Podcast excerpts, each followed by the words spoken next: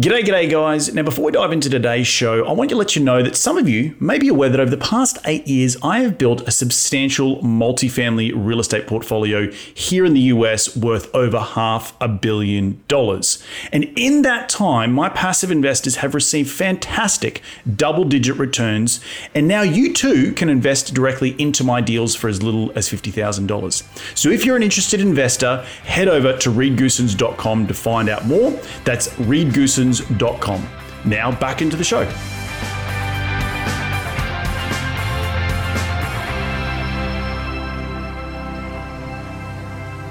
Here's what happened. I'm in prison about 17 days, and I always tell people, Reed, I said I never flew private. I didn't have a boat. I didn't buy a big house. I didn't have fancy cars. I didn't have uh, take expensive vacations.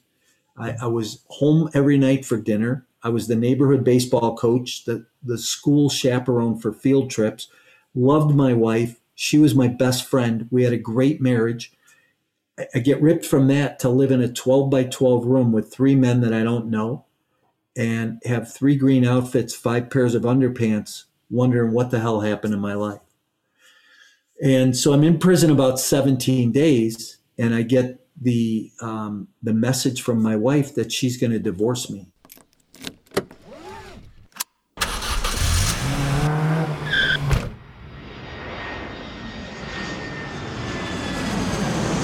Welcome to Investing in the US, a podcast for real estate investors, business owners, and aspiring entrepreneurs looking to break into the US market. Join Reed as he interviews go getters, risk takers, and the best in the business about their journey towards financial freedom and the sheer joy of creating something from nothing. G'day, g'day, ladies and gentlemen, and welcome to another cracking edition of Investing in the US podcast from Los Angeles. I'm your host, Reed Goossens. Good as always to have you with us on the show. Now, I'm glad that you've all tuned in to learn from my incredible guests, and each and every one of them are the cream of the crop here in the United States when it comes to real estate investing, business investing, and entrepreneurship. Each show, I try and tease out their incredible stories of how they have successfully created their businesses here in the US, how they've created financial freedom massive amounts of cash flow, and ultimately created extraordinary lives for themselves and their families. Life by design, as I like to say. Hopefully, these guests will inspire all of my cracking listeners, which are you guys, to get off the couch and go and take massive amounts of action. If these guys can do it, so can you. Now, as you know, I'm all about sharing the knowledge with my loyal listeners, which is you guys, and there's absolutely no BS on this show, just straight into the nuts and bolts. Now, if you do like this show, the easiest way to give back is to give us a review on iTunes, and you can follow me on Facebook and Twitter by searching at Reed Goossens. You can find the show wherever you podcast on iTunes, SoundCloud, Stitcher, and Google Play. But you can also find these episodes up on my YouTube channel. So head over to reedgoossens.com, click on the video link, and it will take you to the video recordings of these podcasts where you can see my ugly mug, but the beautiful faces of my guests each and every week. All right, enough out of me. Let's get cracking and into today's show.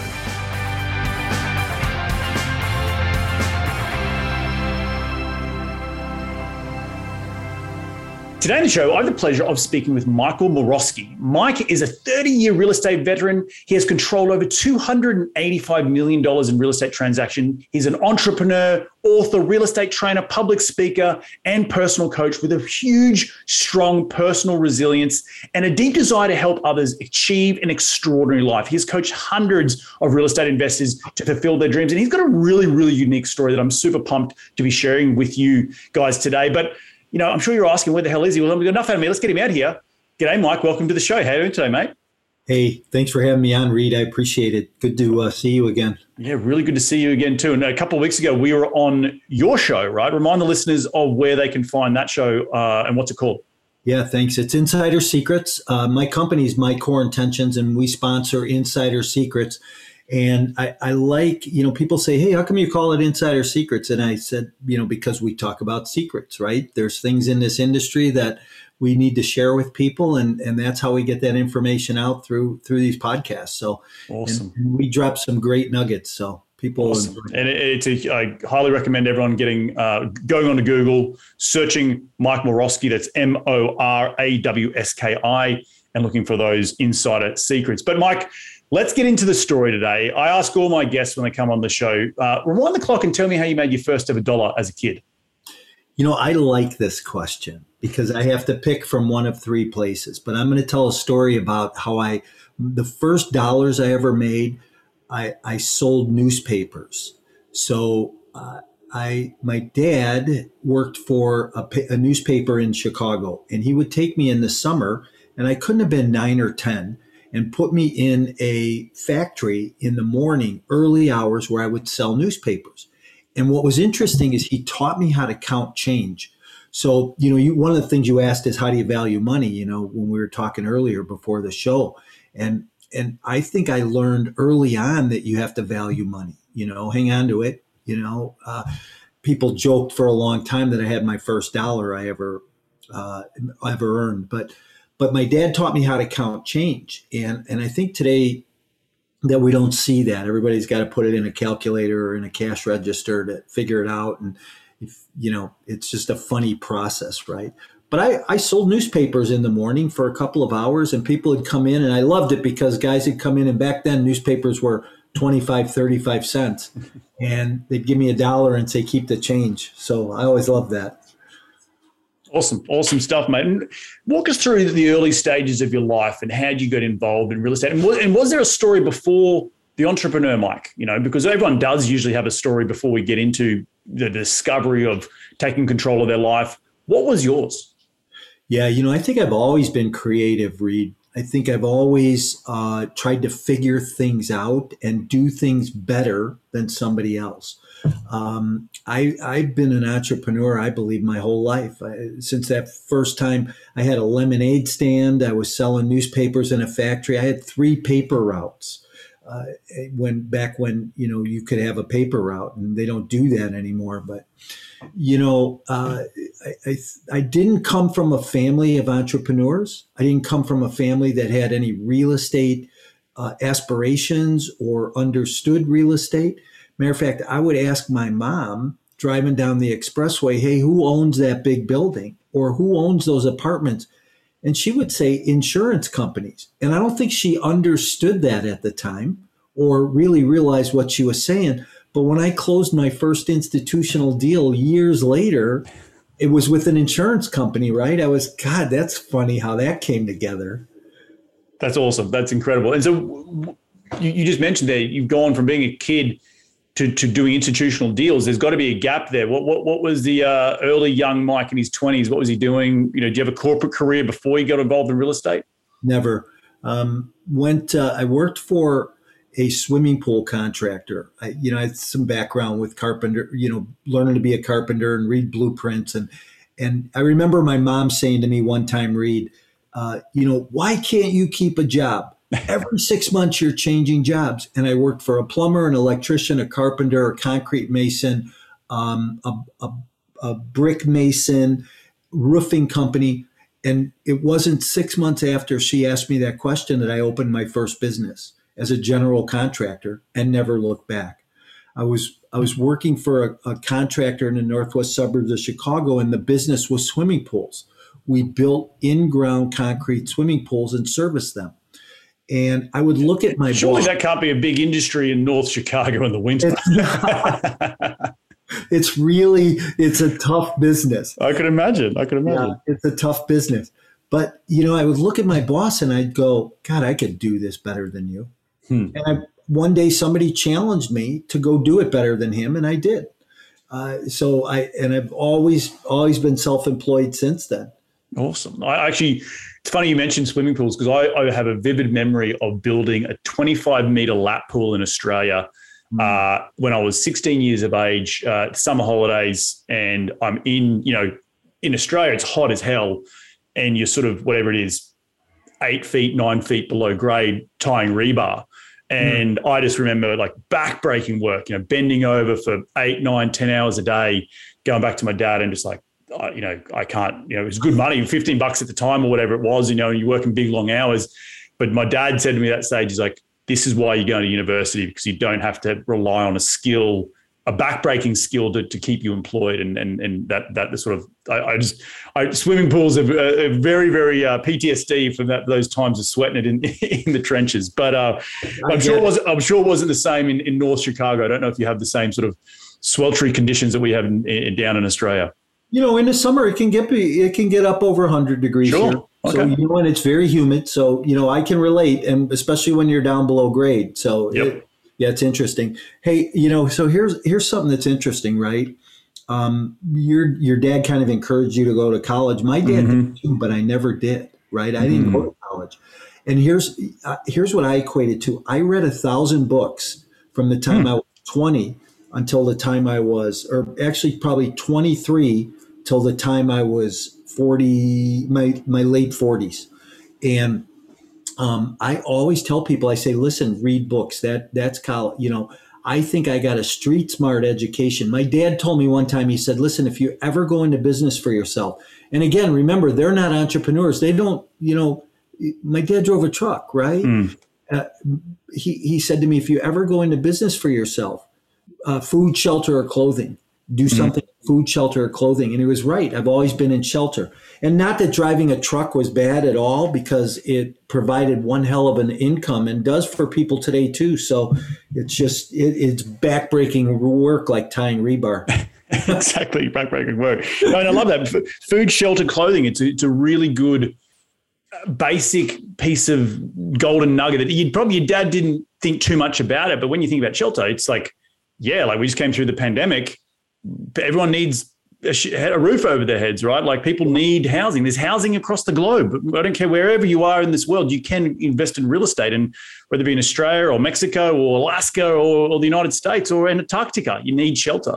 So that's awesome stuff. Walk me into what you we, we mentioned a little bit offline in the green room. You, you've got an incredible story about some harder times, and, and I'm going to let you explain the story, but maybe give us the the, the lead up to it and, and, and what ended up, what what happened to get you into that situation because I'm, I'm, I'm really interested for the listeners to hear it from your point of view and, and the lessons learned along the way because I'm sure there'll be a ton of them. Yeah, there's a there's a bunch of lessons, and there's six six prominent ones that that I'll talk about uh, through this.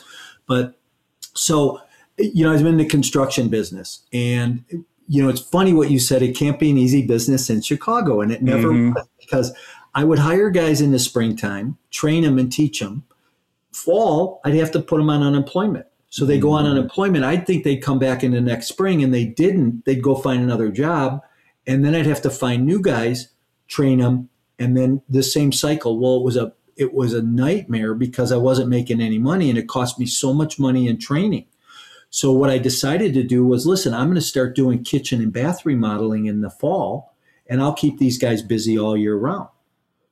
So I wind up doing kitchen and bath remodeling and um, building room additions, and you know built a heck of a successful general contracting business. So I transitioned from swimming pool installations and swimming pool service into the construction business.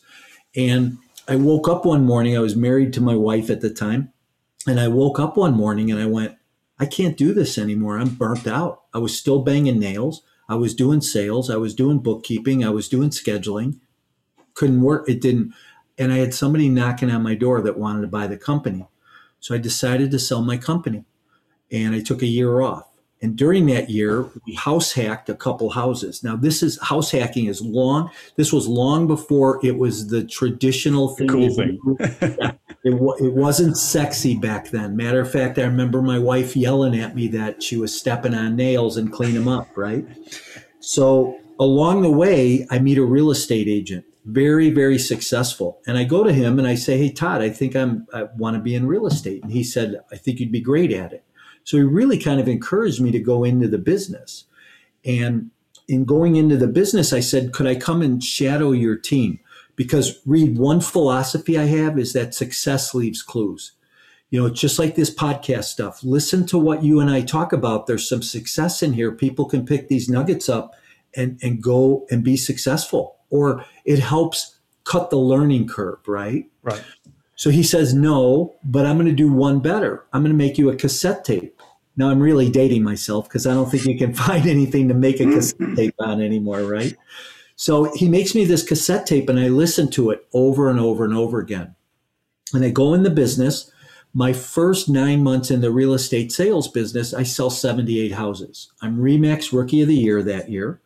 And then I go on to build a team selling over 125 listings a year for about nine years. And um, I see in 2005 the market starting to shift and change, and I know that something's going to be different. And so I say, well, I'm, I've always wanted to be in the apartment business because, again, success leaves clues. Back when I was in the construction business, I did a lot of work for two major syndicators here in Chicago. I did a lot of apartment work. So I understood this, Reed. I understood you raise private equity, you marry it with a great real estate deal, you stay in the middle, and as long as everything goes well, everybody makes money and, and profits from it, right? Well, I go out in 2005 and syndicate my first apartment deal. Uh, I ra- I wind up going and raising $18 million, buying impressive. $60 million worth of real estate, 4,000 apartments in five US markets, and I did that in 30 months. I also built a property management company managing 7,500 units. I scaled a company close to $100 million in value, and we wound up, um, and, and I did that in 30 months. So, Reed, here's the first lesson I grew way too fast. I was very unstable. I thought I had a team behind me that was stabilizing deals and getting the capital improvements done and working the business plan that I wrote, and they weren't. So I was very unstable. So uh, as we uh, move along a little bit, 2008 comes around. Boom. It's like hitting a brick wall in a freight train, right?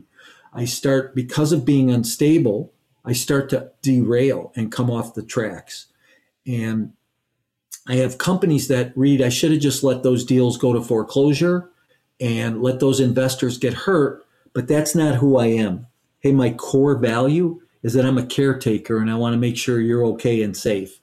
And so what I did was I, I tried to craft a way that I could save all my investors. So I was under leveraged or undercapitalized. I hadn't raised enough money. Lesson number two. Lesson number three, I took a provision out of my operating agreement that I could go back to my investors for a capital call. So I didn't have that ability. So now here I am, financial crisis, worst the world's ever seen. There, I, and I think, Reed, here's what I think along the way. This this is a recession. It's going to last 17 or 18 months. There's only a few months left. 10, 10 or 12 percent correction in the marketplace will be good my accountant and my attorney say, hey, it's okay, move money between companies. And when the market comes back, put the money back. I think, great, you know, I can do this. I'll weather the storm for a few months. We'll be okay. Well, it was a seven or eight year correction with a 40% correction in the marketplace. No way to weather the storm. So I didn't disclose to my investors that I was moving money. And as a result of, of not disclosing to my investors. So, another lesson be transparent. Um, I wound up being charged on wire fraud and mail fraud charges and sentenced to 10 years in federal prison. Wow. Wow. That's incredible. That's through through just trying to weather a storm and, and, and do an intercompany transfer. And, because, and it all boiled down to the fact you didn't tell the investors. Is that right? Yeah, it really came down to uh, not to a non-disclosure issue, hmm. um, and yeah, it was um, really a non non-disclosure issue. Because I'm sure you would have been able to. I don't know, maybe your PPM wasn't that ironclad, but you know, in the PPMs that I write today, there's obviously call for call for off, uh, not call for offers, call for cash, you know, capital calls. But there's also provisions for the GP to go out and acquire new loans, you know, however, whatever the deal needs, right, to, to, to, to preserve investors' capital.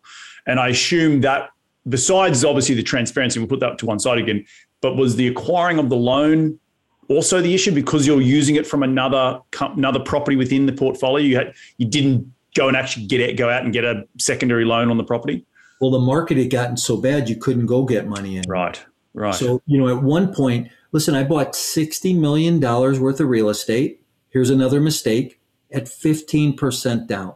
Mm. The hmm. banks were throwing money at us. Then all of a sudden, everything locked up and you couldn't get money anymore. Right. So Um, I, I had a deal where the bank came out and they actually reduced the principal amount hmm. on the deal and gave me a reduction in the loan where we restructured it. So, um, could have done more of that. But, but, but didn't because you did. And then what was the ultimate unwinding, I guess is the right word. What, who, who caught you? Who, who caught your hand in the cookie jar? Well, the noise got so loud from the investors wanting capital. They were tr- trying to make capital calls and pull their cash out. There was mm-hmm. no liquidity. There was nothing that could be done. We were locked up. And then when we finally started to tell investors, hey, we had to take profit from this company and put it in this company so nobody would get hurt, they were mad. Right. So we wound up doing a voluntary receivership. So we took all of our companies and gave them to a receiver so that the in thinking that the receiver would mitigate the storm between us and the investor. And it turned out to be a nightmare. We never should have done that. We should have continued to to run the deals. Now here's what i would say reed.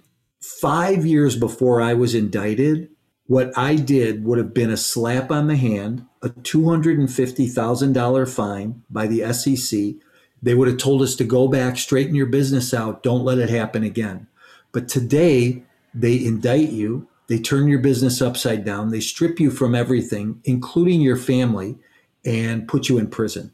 Hmm. So it's a big difference today. Used to, you know, there was that incident with Bernie Madoff years ago. Yep. And that changed all the white collar crime, right?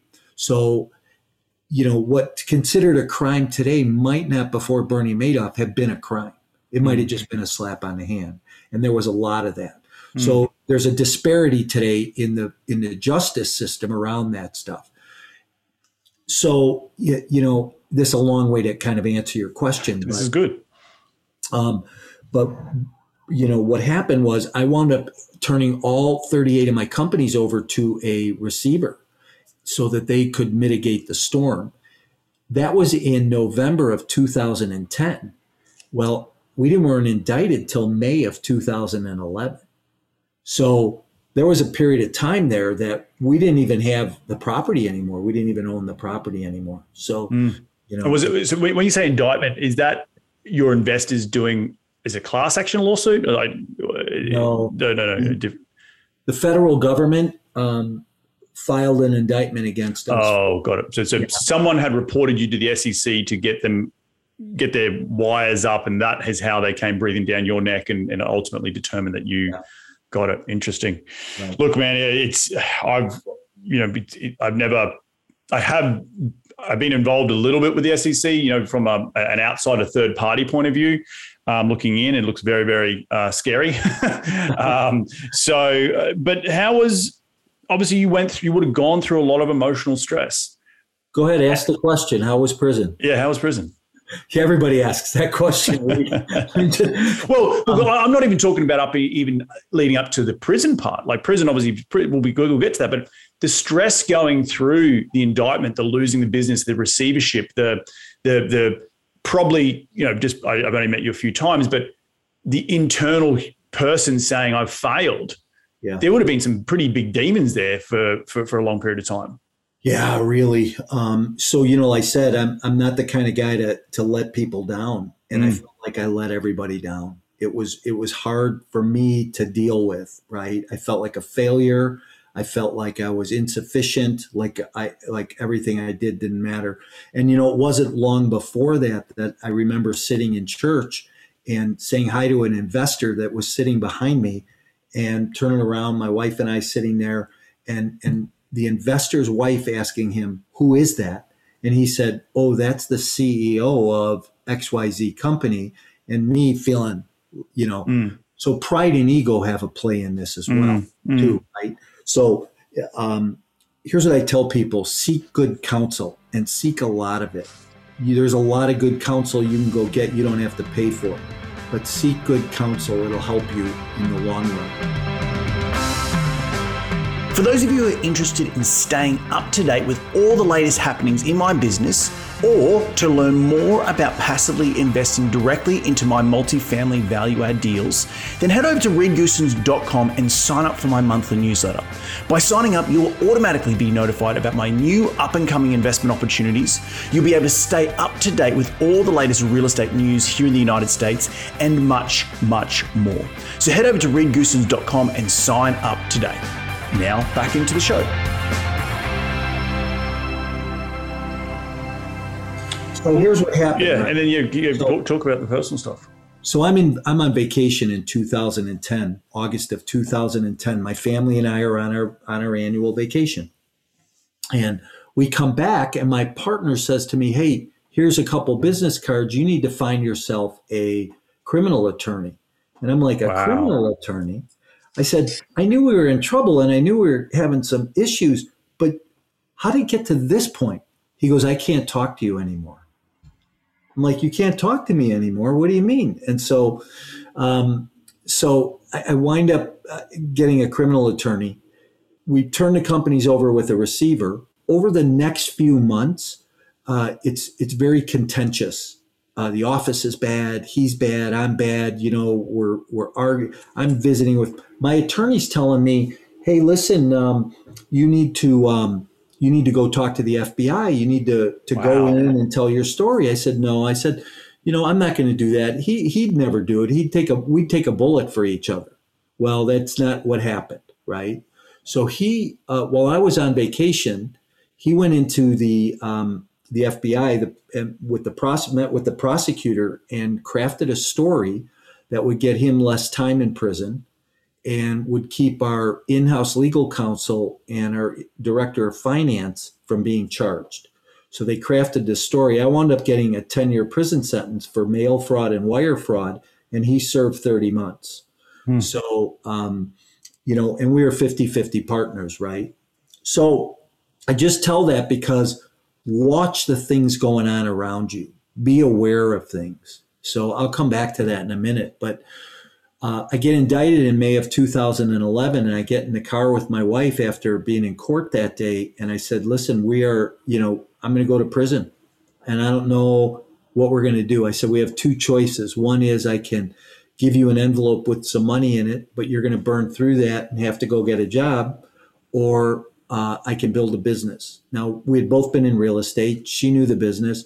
I went and built a property management business that kept her and the kids in the house and she still runs that business today, by the way, Hmm. and it's done very well for her. So um, I, I wind up going to prison, thinking that my life is in, intact and everything's going to be fine. I built this business. I'm going to go home and re-engineer the business. We'll build it to about five million dollars and and exit and you know retire. And then I find out that that's not going to happen here's what happened. I'm in prison about 17 days. And I always tell people, Reed, I said, I never flew private. I didn't have a boat. I didn't buy a big house. I didn't have fancy cars. I didn't have uh, take expensive vacations.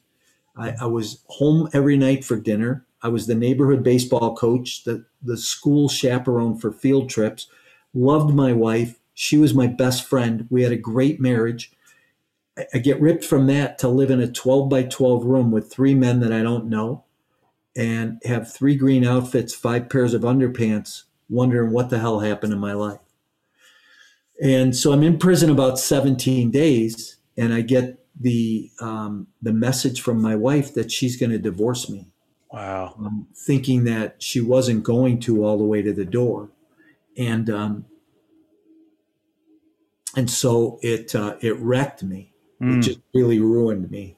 So. Uh, so I'm in prison about six weeks and I'm walking around every day, Reed, going, What happened? How did I wind up here? What, you know, and how am I going to get through this? The joke was, let's take his shoelaces because we're afraid he's going to hurt himself. Hmm. And um, I came uh, six weeks in and I walk into the gym one day. And let me just quantify this I was only window shopping, I wasn't looking to buy anything in the gym and I was 35 pounds overweight. I had gone from running marathons to being to hating myself and wondering, you know, what what's going to happen. And so this guy walks up to me in the gym and he says, Hey, cut it out. He goes, Don't let these people beat you. This is probably the best advice I've ever gotten in my life. He said, All they want to do is take everything from you. They can take your money, your real estate, your business, destroy your family, but they can't take who you are. They can't take what you're made of. They can't take what caused you to build those hundred that hundred million dollar company. Get it back. He said, come to the gym every day, start working out, start feeling better, losing weight. He's, and I said, okay, I'll take you up on it. And he was right. I started going to the gym. I started working out. I started feeling better. And before I knew it, I was losing weight. I felt healthy again. I went to college. I got a bachelor's degree in theology. Took four years to study. I, I, I wrote two books while I was gone. One's called Exit Plan, Your Complete Guide to Multifamily Investing and, and Why You Need an Exit Plan Before You Buy. I'd love to give a copy away at the end of the show to your listeners. Would love that. Would love that. Um, I wrote a book on property management. I wrote an ethics course. I taught real estate and ethics in, in prison for six years. Hey, how, how ironic a, a, federal inmate teaching ethics, right? um, I was on an outreach program, went into the community. I told my story like 40 times to small business owners and local college students. And then I met a professor from the University of Minnesota, and he and I co authored a paper together that we had published in the Business Journal of Ethics this year uh, on, on a case study on my case which gets taught today at the collegiate level uh, for forensic accounting and accounting and sales and marketing classes.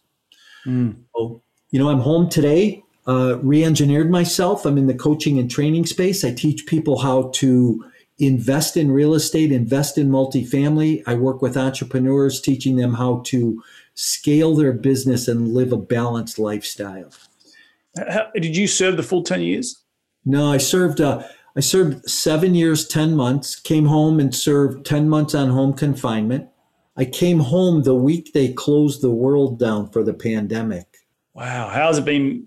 How's life been back on the outside? I guess that's, yeah, it's crazy to think that you've, you're trying to, re, you've reinvented yourself or have been working to reinvent yourself so quickly, given that you would have had such an incredible readjustment coming into back into society. How, how was how was that for you? And, and and put a pandemic on top of it. Yeah, uh, it was tough. You know, uh, you know one thing one thing that was really hard. You know, you come home, you've got some PTSD. Just yeah, like sure you do. Coming home from the service. yeah. you know? I mean, here, uh, you know, here's a great example, right? You go to Walmart and and you stand in Walmart and and there's people everywhere and you feel crowded and like people are watching you there's 45 choices of shampoo that you can choose from and you revert back to the dollar 50 bottle of shampoo you used to buy in prison because it's convenient and you know what it is. But it takes a long time to adjust. It takes a long time to be able to go out and be in a crowd and be in you know i was gone a long time. Yeah. And today it's different and i have a lot of respect for the world today, for relationships today, for people around me today. Did you get any help mentally coming out of prison? Yeah. Uh, because I was in a, I, I, I was in an aftercare program because I had 10 months of home confinement. So mm-hmm. I was in an aftercare program and I had this, uh, I had a woman who uh, was like my, I want to say, you know, like a therapist almost, but she yeah. was a case, caseworker. And um, she really helped me. I mean, when I look back on that 10 months, boy, she just was insightful and and you know helped me to laugh and helped me to lighten up and adjust. And so yeah, I did get that was that was the help I got. But listen, in prison, nobody does anything for you. Anything mm-hmm. you do, you have to do yourself. Hey, listen, um, somebody's got a clip out there that that they say on the clip, and, and it's always showing somebody like in the gym working out, or but she says nobody's coming for you.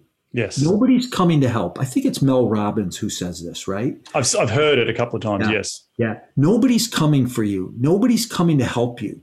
You're going to have to do this yourself. You need to show up. You need to be the one to show up. And that's the same thing that kid said to me in the gym is, is, you know, I need to show up, right? I'm the one that's got to reach down, grab myself by the bootstraps, pull myself up and go make it happen.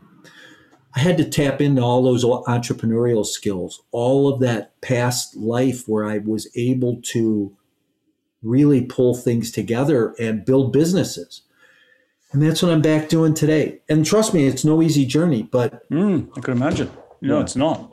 Well, look, mate, I want to thank you for, for being so vulnerable there. I, I, I also want to probably ask is how's the how's the home front, the kids and the relationship on that side? Because that probably would have taken a bit of a beating as well. Obviously, you had a divorce, so how's all that side going?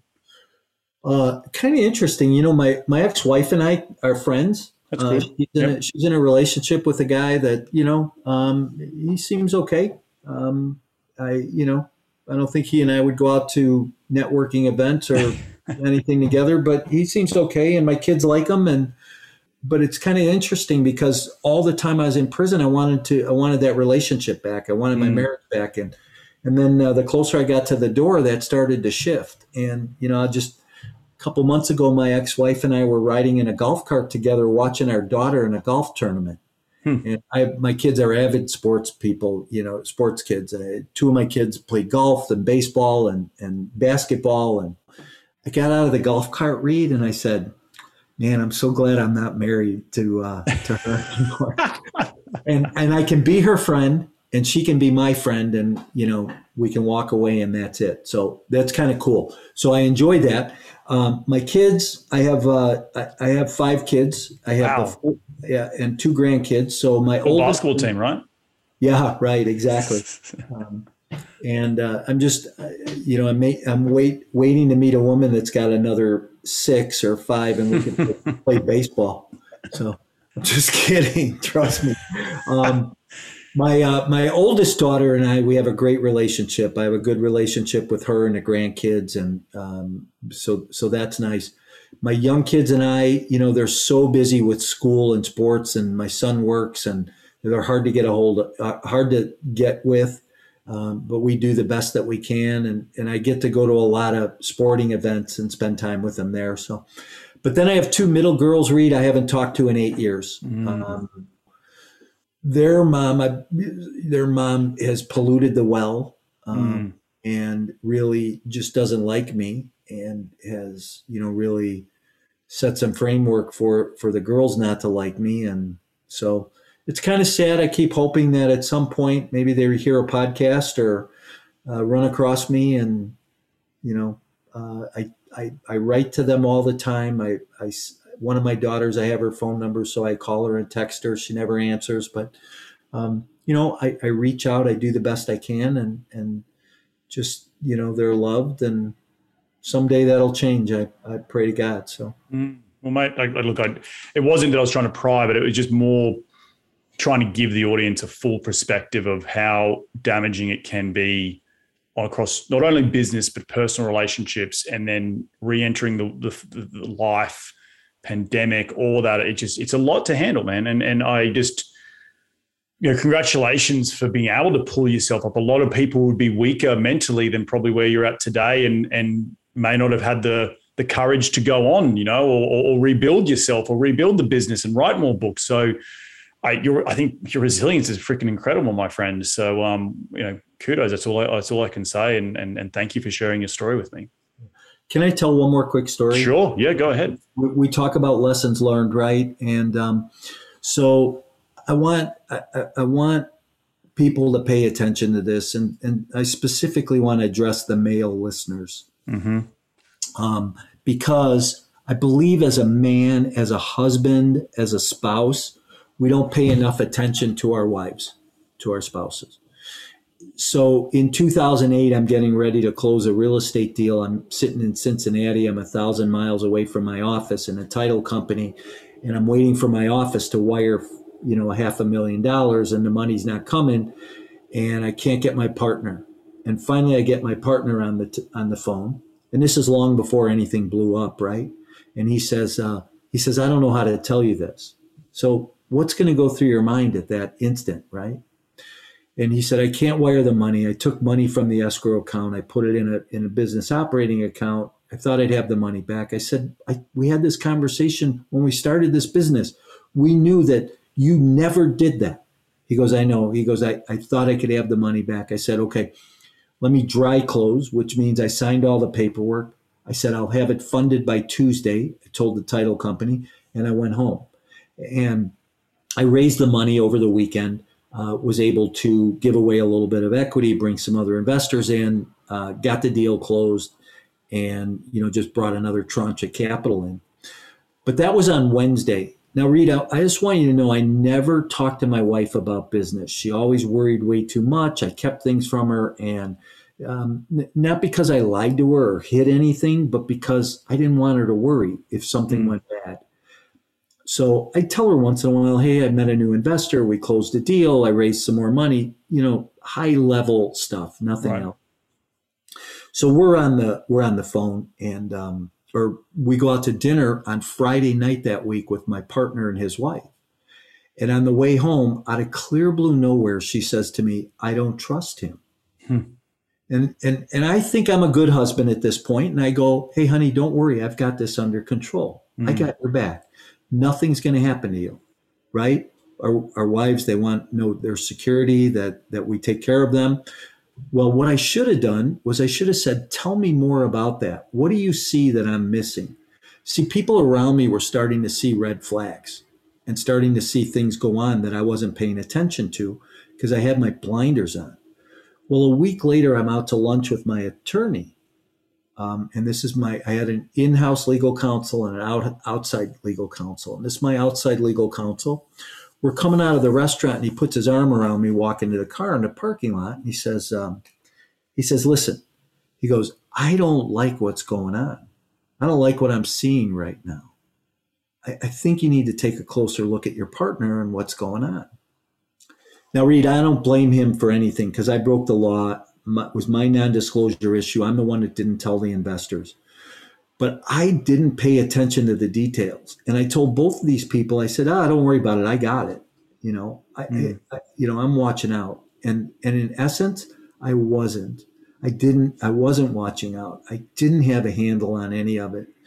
So I want people to understand. First of all, listen to people around you. Pay attention to the red to the details. Light, loosen up your blinders a little bit because we we tend to put our blinders on and not pay attention to the peripheral vision and we need to really kind of loosen that up a little bit. And guys listen to your wife. Mm. so many times they're smarter than we are and pay attention. That's why that's why you're in that relationship. So so i tell that story because i think that you know we just need to smarten up a little bit. It's a very good it's a very good recap because I personally also, my, my wife is very, very, more, more emotionally intelligent than I am. I'm going to be 100%, I'll put my hand up and say that. And I think that is so true and such a good litmus test is meet the wife. Let, let my let let let my my wife meet my new business partner and see how she says. She's had I've had uh, you know small partners in the past, and she's always had a little bit of a I don't know about that guy. And I've had some some about her her partners, yeah. But it's always good to, to bounce that off each other because they know you the best, right? They're, they're the one who lives with you. They're the one who can see, as you said, your blind spot because you probably are so oh, enamored by the fact that, oh, wow, we're going to get this deal done and we're going to have a partnership and this is going to be great. And we're going to skyrocket to the moon. But you ignore, as you said, the red flags or the, the warning signs that someone else who's a third party who really knows you can identify like at a drop of a hat. So no, that's that's really good advice, and thank you for sharing. As we come to the end of the show, we do like to do the top five investing tips. Before we get into that, what do you got planned for now and the end of the year, mate? Like, and also not even the end of the year. What do you got planned for the next five years as you as you slowly start to rebuild? Yeah, great. So I have a coaching and training company, and I love to give back. I love to help people. I tell my story. Um, anytime somebody wants me to, to come on their show or or speak publicly at an event, I, I would love to share my story and give some hope and inspiration to people. Awesome. That's my that's my first my first major goal. Um, I got approved by the SEC to go back and sponsor deals and be an issuer of securities, and so we're actively sponsoring deals. Uh, I'm getting ready to close a 40 unit and have some more under contract uh, with a couple of partners. They happen to be coaching clients of mine that I partnered with.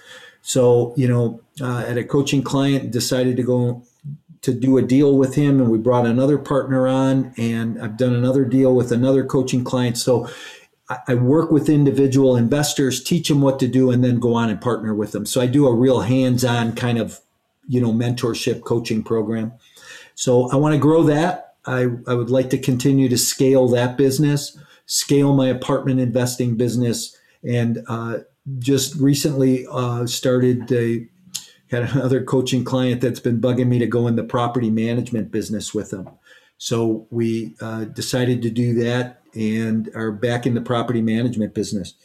Um, I have to say, my first goal out of everything is to to rebuild relationships with my children, and that's my major focus over everything else. Um, everything else in my life can wait. You know, so over the next five years, I'll come out with a couple more books and continue to just you know build into people. So awesome, awesome, mate. Well, thank you very much for sharing and we're going to jump into the top five investing tips. You ready to get into it? Yeah, it's a lot. It's, it's, a lightning round. It's very short, sharp answers. Anything comes to your, your mind, just, just spit it out. So, question number one is: What is a daily habit you practice to keep on track towards your goals? Hmm, three daily disciplines in the morning. I get up and practice gratitude, prayer, and exercise.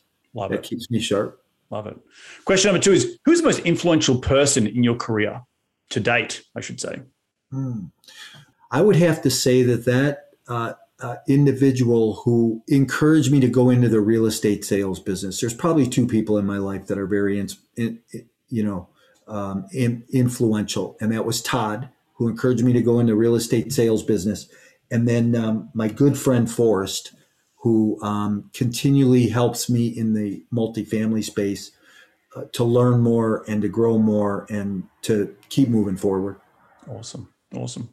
In your business today, question number three is I should say, in the business today, what's the most influential tool? And when I say tool, it could be a physical tool like a notepad or a phone, or it could be a piece of software that you can't run the business without. What is it? Mm-hmm. Two things. First, my phone. You know, I think this is the most incredible piece of, of technology, hardware ever built.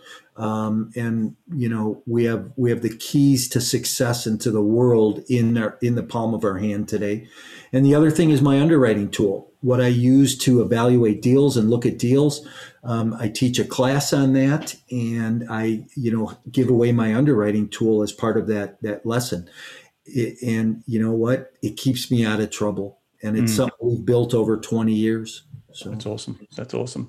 Uh, in one sentence, what has been the biggest failure in your career? And what did you learn from that failure? We've, we've spent the whole probably podcast talking about it, but what could you summarize it into one sentence? Yeah, it was um, not paying attention to the details around me, not listening to people around me, yep. and um, thinking that I had the whole thing handled and I didn't.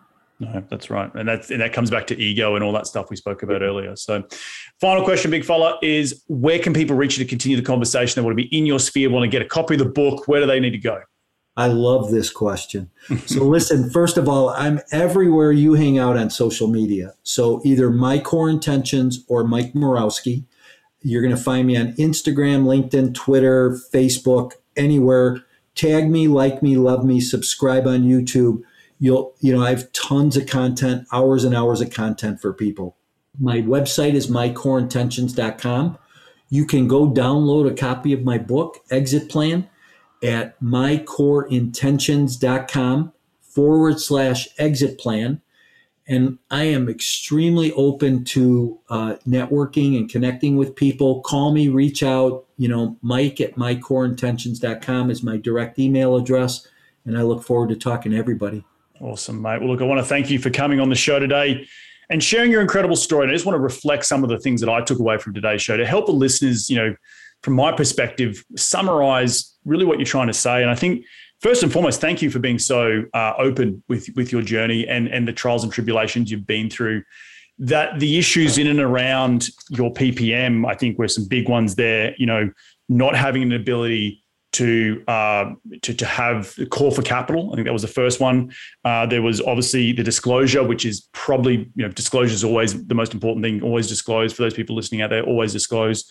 But then you know about trying to go out and get a second um, loan on the property, but also during the timing of, of what you were doing, it was very difficult. But just understanding, be disclose, disclose, disclose. Be honest, and and and if you're in trouble, don't put your hand up and say that you're in trouble.